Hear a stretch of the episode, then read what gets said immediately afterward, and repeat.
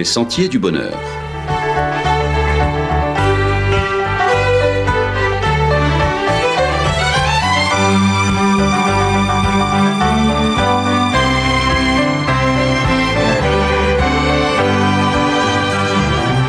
Une émission qui vous apporte un message d'espérance, de paix, de joie et de confiance.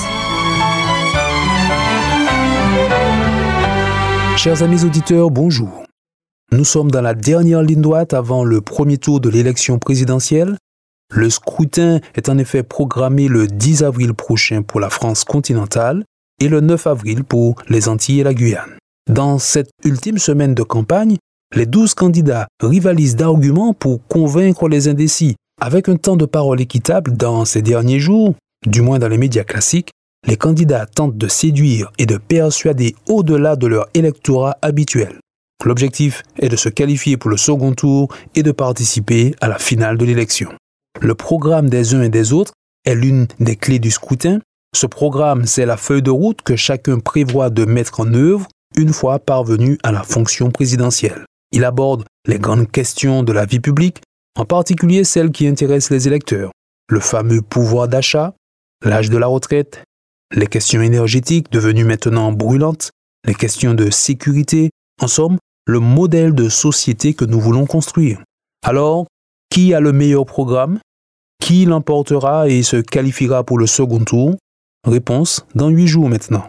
En attendant de connaître les participants du second tour, partageons le temps de cette chronique les grandes lignes de notre programme, le programme divin pour l'humanité, celui que les Écritures nous révèlent.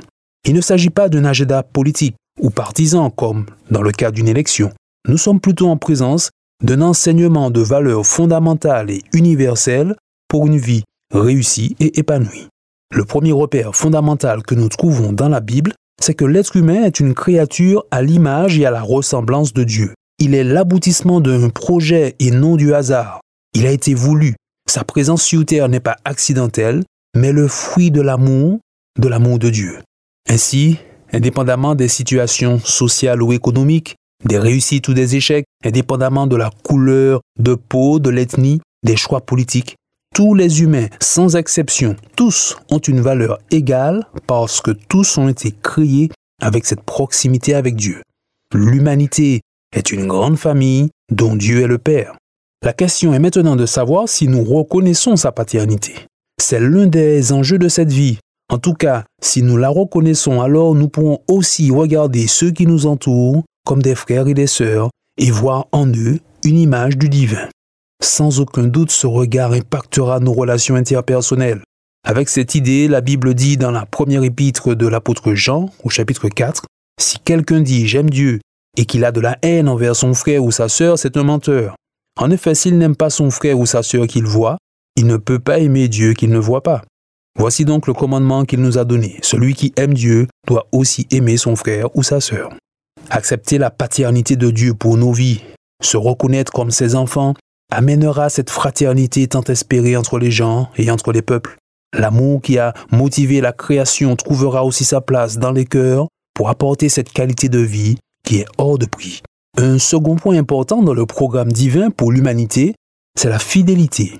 Dans un monde aujourd'hui en perte de repères mais en quête d'authenticité, la fidélité devient dans ce contexte un bien précieux. À l'heure des relations Kleenex où on change par exemple de conjoint comme on pourrait changer de chemise, les Écritures proposent d'expérimenter constance et confiance en Dieu, mais aussi envers ses proches, ses amis, envers l'époux ou l'épouse. Si notre siècle est celui du développement personnel, alors voici une ressource indispensable à celui-ci. C'est dans la fidélité de Dieu que l'homme pourra puiser la sienne. On lit à ce sujet dans le psaume 117, Les œuvres de ses mains sont fidélité et justice, toutes ses ordonnances sont affermies pour l'éternité, faites avec fidélité et droiture. C'est en construisant une relation d'intimité avec Dieu qu'il sera possible en lui de se ressourcer, de se reposer, de se régénérer et de s'équiper pour une existence sereine. Je lis encore dans le psaume 37 au verset 28, L'Éternel aime la justice, il n'abandonne pas ses fidèles, ils sont toujours sous sa garde. Inspiré par la fidélité de Dieu et nourri de ses valeurs, l'ouverture au monde peut se faire de manière paisible et authentique, fidèle à Dieu, fidèle à soi-même et à ses engagements. Enfin, le troisième repère qu'offre le programme divin pour les humains, c'est celui du salut en Jésus-Christ. Parce que le péché a dénaturé la ressemblance que nous avions avec Dieu, ce salut est devenu indispensable pour nos vies.